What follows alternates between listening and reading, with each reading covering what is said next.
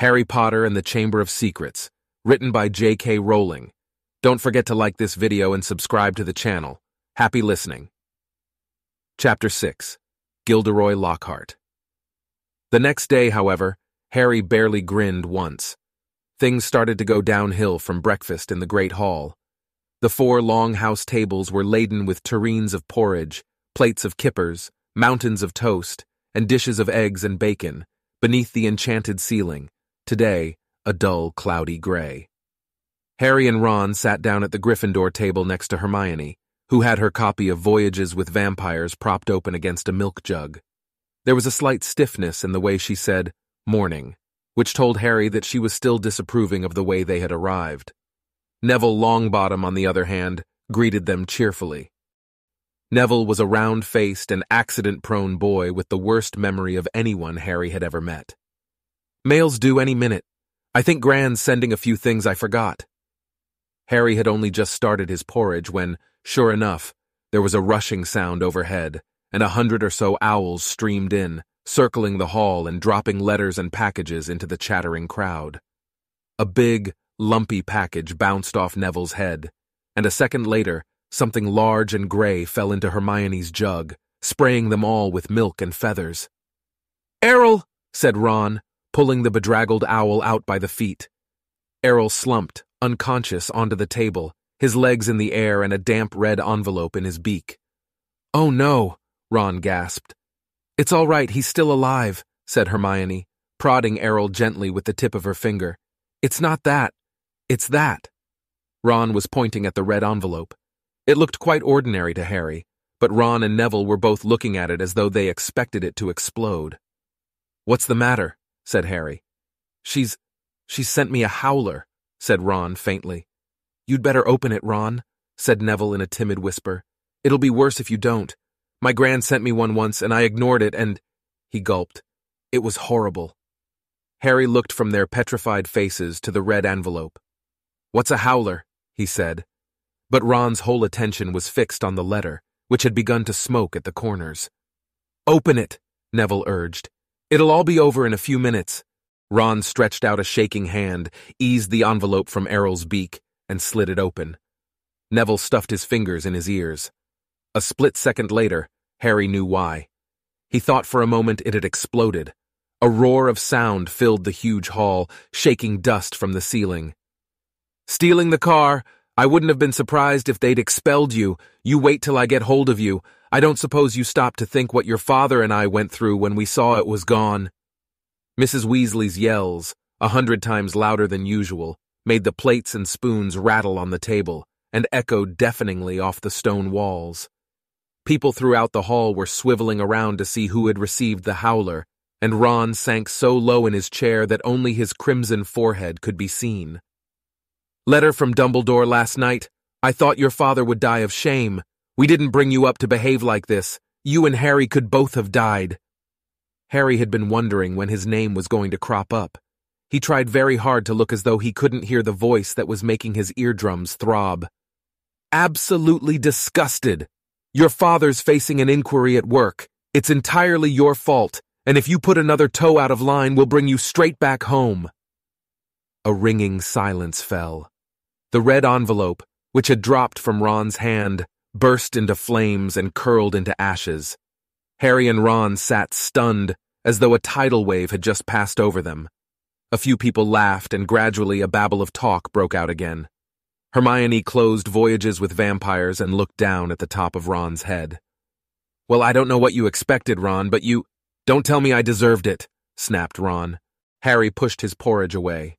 His insides were burning with guilt. Mr. Weasley was facing an inquiry at work. After all, Mr. and Mrs. Weasley had done for him over the summer. But he had no time to dwell on this. Professor McGonagall was moving along the Gryffindor table, handing out course schedules. Harry took his and saw that they had double herbology with the Hufflepuffs first. Harry, Ron, and Hermione left the castle together, crossed the vegetable patch, and made for the greenhouses, where the magical plants were kept. At least the Howler had done one good thing. Hermione seemed to think they had now been punished enough and was being perfectly friendly again. As they neared the greenhouses, they saw the rest of the class standing outside, waiting for Professor Sprout.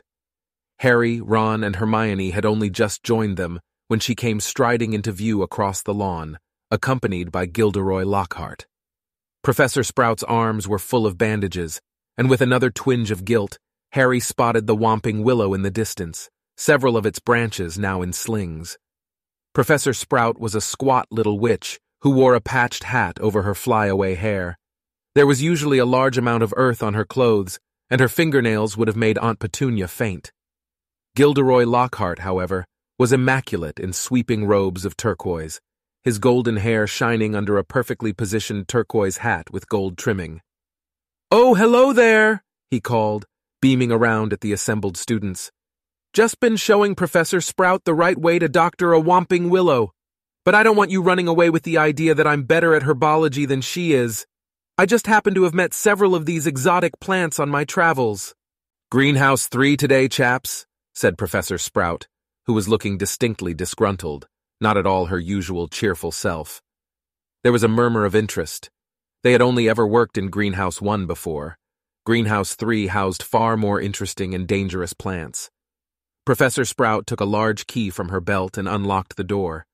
Harry caught a whiff of damp earth and fertilizer mingling with the heavy perfume of some giant umbrella-sized flowers dangling from the ceiling. He was about to follow Ron and Hermione inside when Lockhart's hand shot out. Harry, I've been wanting a word. You don't mind if he's a couple of minutes late, do you, Professor Sprout? Judging by Professor Sprout's scowl, she did mind, but Lockhart said, that's the ticket, and closed the greenhouse door in her face. Harry, said Lockhart, his large white teeth gleaming in the sunlight as he shook his head. Harry, Harry, Harry. Completely nonplussed, Harry said nothing. When I heard, well, of course, it was all my fault. Could have kicked myself. Harry had no idea what he was talking about. He was about to say so when Lockhart went on. Don't know when I've been more shocked. Flying a car to Hogwarts. Well, of course, I knew at once why you'd done it. Stood out a mile. Harry, Harry, Harry. It was remarkable how he could show every one of those brilliant teeth, even when he wasn't talking. Gave you a taste for publicity, didn't I? said Lockhart. Gave you the bug. You got onto the front page of the paper with me and you couldn't wait to do it again. Oh no, Professor, see? Harry, Harry, Harry, said Lockhart, reaching out and grasping his shoulder. I understand. Natural to want a bit more once you've had that first taste. And I blame myself for giving you that because it was bound to go to your head. But see here, young man, you can't start flying cars to try and get yourself noticed. Just calm down, all right? Plenty of time for all that when you're older. Yes, yes, I know what you're thinking. It's all right for him. He's an internationally famous wizard already. But when I was 12, I was just as much of a nobody as you are now. In fact, I'd say I was even more of a nobody. I mean, a few people have heard of you, haven't they? All that business with he who must not be named. He glanced at the lightning scar on Harry's forehead. I know, I know. It's not quite as good as winning Witch Weekly's Most Charming Smile Award five times in a row as I have. But it's a start, Harry. It's a start. He gave Harry a hearty wink and strode off. Harry stood stunned for a few seconds, then remembering he was supposed to be in the greenhouse, he opened the door and slid inside. Professor Sprout was standing behind a trestle bench in the center of the greenhouse. About twenty pairs of different colored earmuffs were lying on the bench. When Harry had taken his place between Ron and Hermione, she said, We'll be repotting mandrakes today. Now who can tell me the properties of the mandrake? To nobody's surprise, Hermione's hand was first into the air. Mandrake or mandragora is a powerful restorative said Hermione, sounding as usual as though she had swallowed the textbook. It is used to return people who have been transfigured or cursed to their original state. Excellent, ten points to Gryffindor, said Professor Sprout. The mandrake forms an essential part of most antidotes. It is also, however, dangerous. Who can tell me why? Hermione's hand narrowly missed Harry's glasses as it shot up again. The cry of the mandrake is fatal to anyone who hears it, she said promptly. Precisely. Take another ten points, said Professor Sprout. Now, the mandrakes we have here are still very young. She pointed to a row of deep trays as she spoke, and everyone shuffled forward for a better look. A hundred or so tufty little plants, purplish green in color, were growing there in rows. They looked quite unremarkable to Harry, who didn't have the slightest idea what Hermione meant by the cry of the mandrake. Everyone take a pair of earmuffs, said Professor Sprout.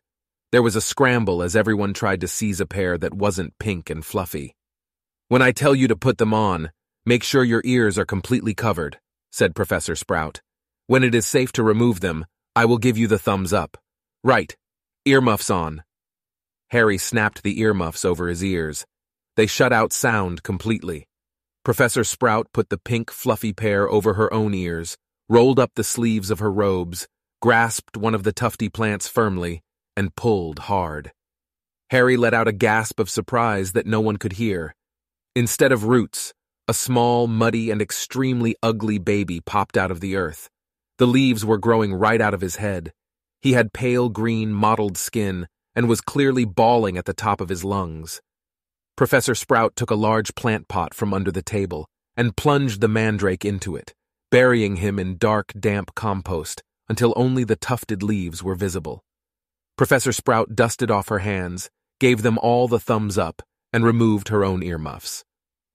As our mandrakes are only seedlings, their cries won't kill yet, she said calmly, as though she'd just done nothing more exciting than water a begonia. However, they will knock you out for several hours, and as I'm sure none of you want to miss your first day back, make sure your earmuffs are securely in place while you work.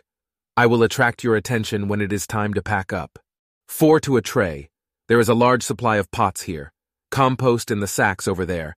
And be careful of the venomous tentacula. It's teething.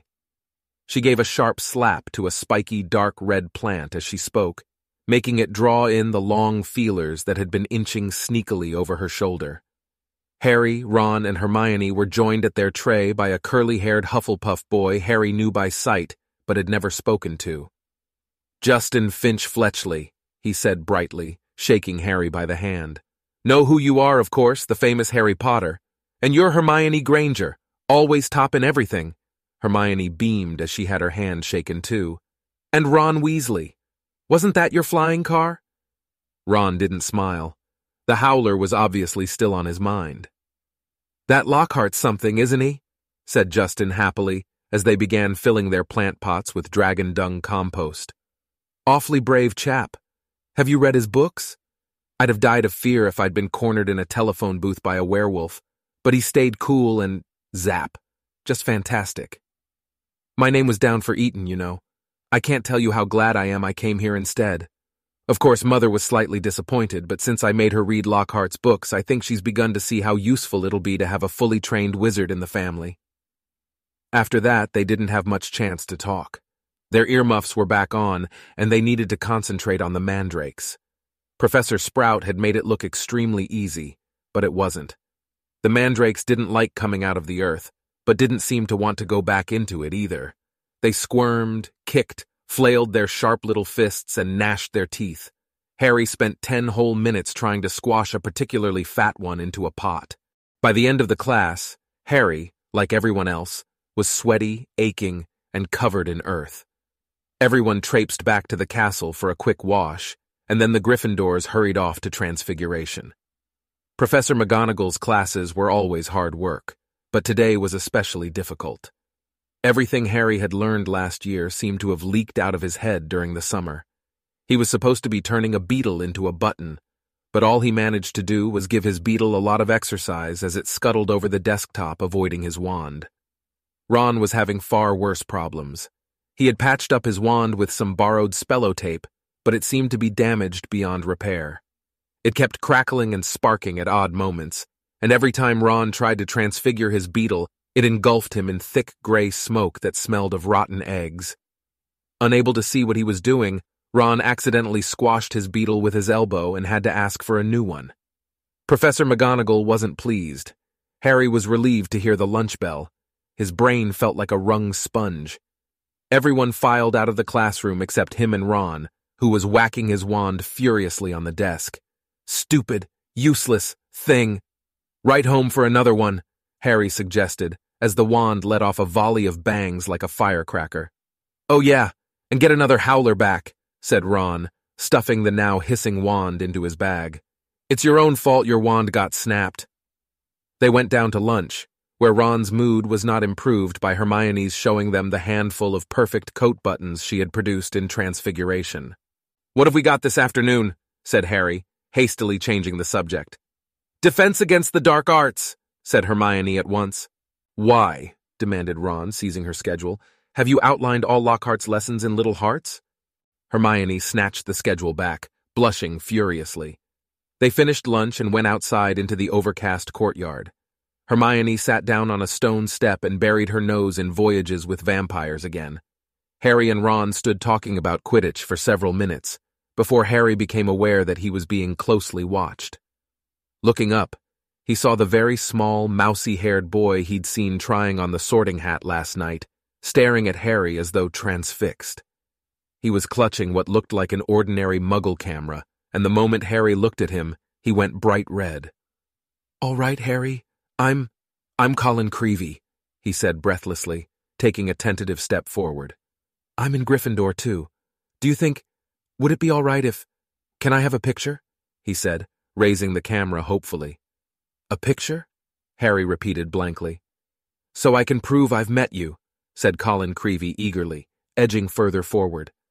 I know all about you. Everyone's told me about how you survived when you know who tried to kill you and how he disappeared and everything and how you've still got a lightning scar on your forehead. His eyes raked Harry's hairline. And a boy in my dormitory said if I develop the film in the right potion, the pictures'll move. Colin drew a great shuddering breath of excitement and said, It's amazing here, isn't it? I never knew all the odd stuff I could do was magic till I got the letter from Hogwarts.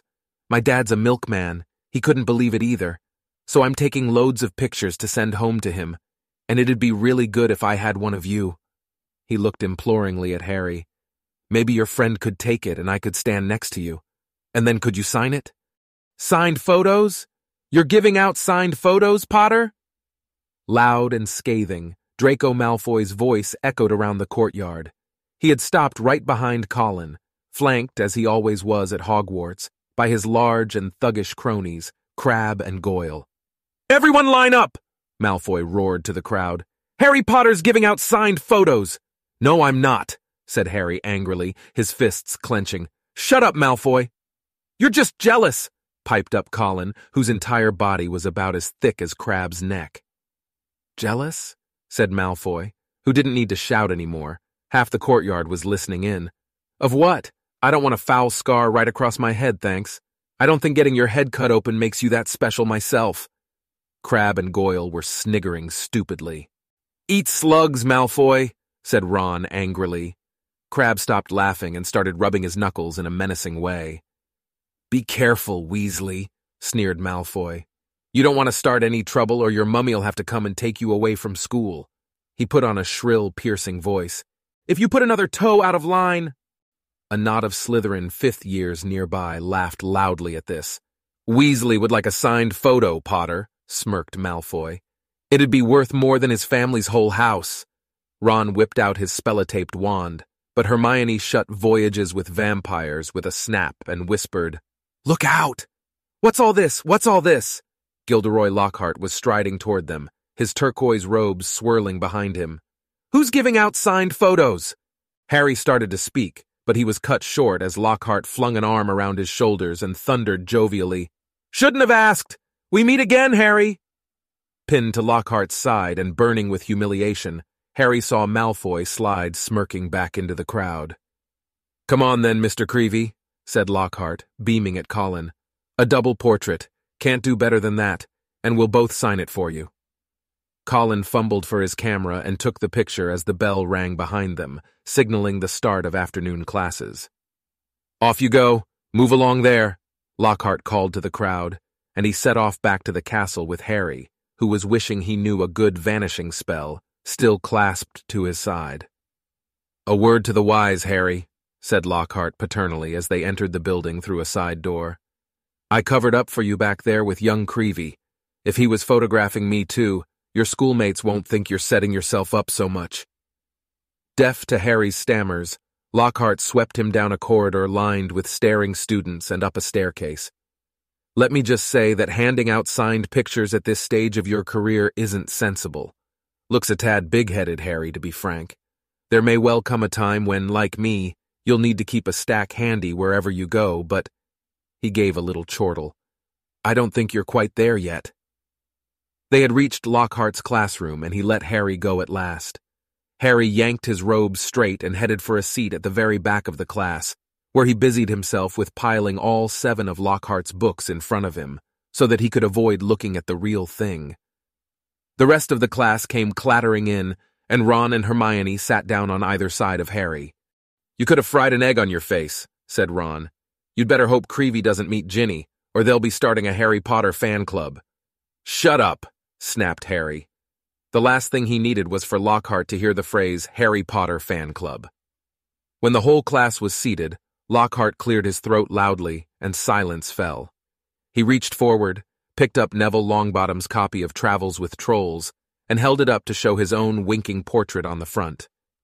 Me, he said, pointing at it and winking as well. Gilderoy Lockhart, Order of Merlin, third class, honorary member of the Dark Force Defense League, and five-time winner of Witch Weekly's Most Charming Smile Award. But I don't talk about that. I didn't get rid of the Bandon Banshee by smiling at her. He waited for them to laugh. A few people smiled weakly.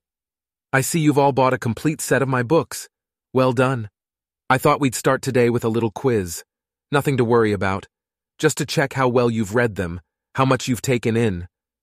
When he had handed out the test papers, he returned to the front of the class and said, you have 30 minutes. Start now. Harry looked down at his paper and read 1. What is Gilderoy Lockhart's favorite color? 2. What is Gilderoy Lockhart's secret ambition? 3. What, in your opinion, is Gilderoy Lockhart's greatest achievement to date? On and on it went, over three sides of paper, right down to 54. When is Gilderoy Lockhart's birthday, and what would his ideal gift be? Half an hour later, Lockhart collected the papers and rifled through them in front of the class. Tut tut! Hardly any of you remembered that my favorite color is lilac. I say so in Year with the Yeti, and a few of you need to read Wanderings with Werewolves more carefully. I clearly state in Chapter 12 that my ideal birthday gift would be harmony between all magic and non-magic peoples, though I wouldn't say no to a large bottle of Ogden's Old Fire Whiskey. He gave them another roguish wink. Ron was now staring at Lockhart with an expression of disbelief on his face. Seamus Finnegan and Dean Thomas, who were sitting in front, were shaking with silent laughter. Hermione, on the other hand, was listening to Lockhart with rapt attention and gave a start when he mentioned her name. But Miss Hermione Granger knew my secret ambition is to rid the world of evil and market my own range of hair care potions. Good girl. In fact, he flipped her paper over. Full marks. Where is Miss Hermione Granger? Hermione raised a trembling hand. Excellent, beamed Lockhart. Quite excellent. Take ten points for Gryffindor. And so, to business. He bent down behind his desk and lifted a large covered cage onto it. Now, be warned. It is my job to arm you against the foulest creatures known to wizard kind. You may find yourselves facing your worst fears in this room. Know only that no harm can befall you whilst I am here. All I ask is that you remain calm. In spite of himself, Harry leaned around his pile of books for a better look at the cage. Lockhart placed a hand on the cover. Dean and Seamus had stopped laughing now. Neville was cowering in his front row seat. I must ask you not to scream, said Lockhart in a low voice. It might provoke them. As the whole class held its breath, Lockhart whipped off the cover. Yes, he said dramatically, freshly caught Cornish pixies. Seamus Finnegan couldn't control himself. He let out a snort of laughter that even Lockhart couldn't mistake for a scream of terror. Yes? He smiled at Seamus. Well, they're not. They're not very dangerous, are they? Seamus choked.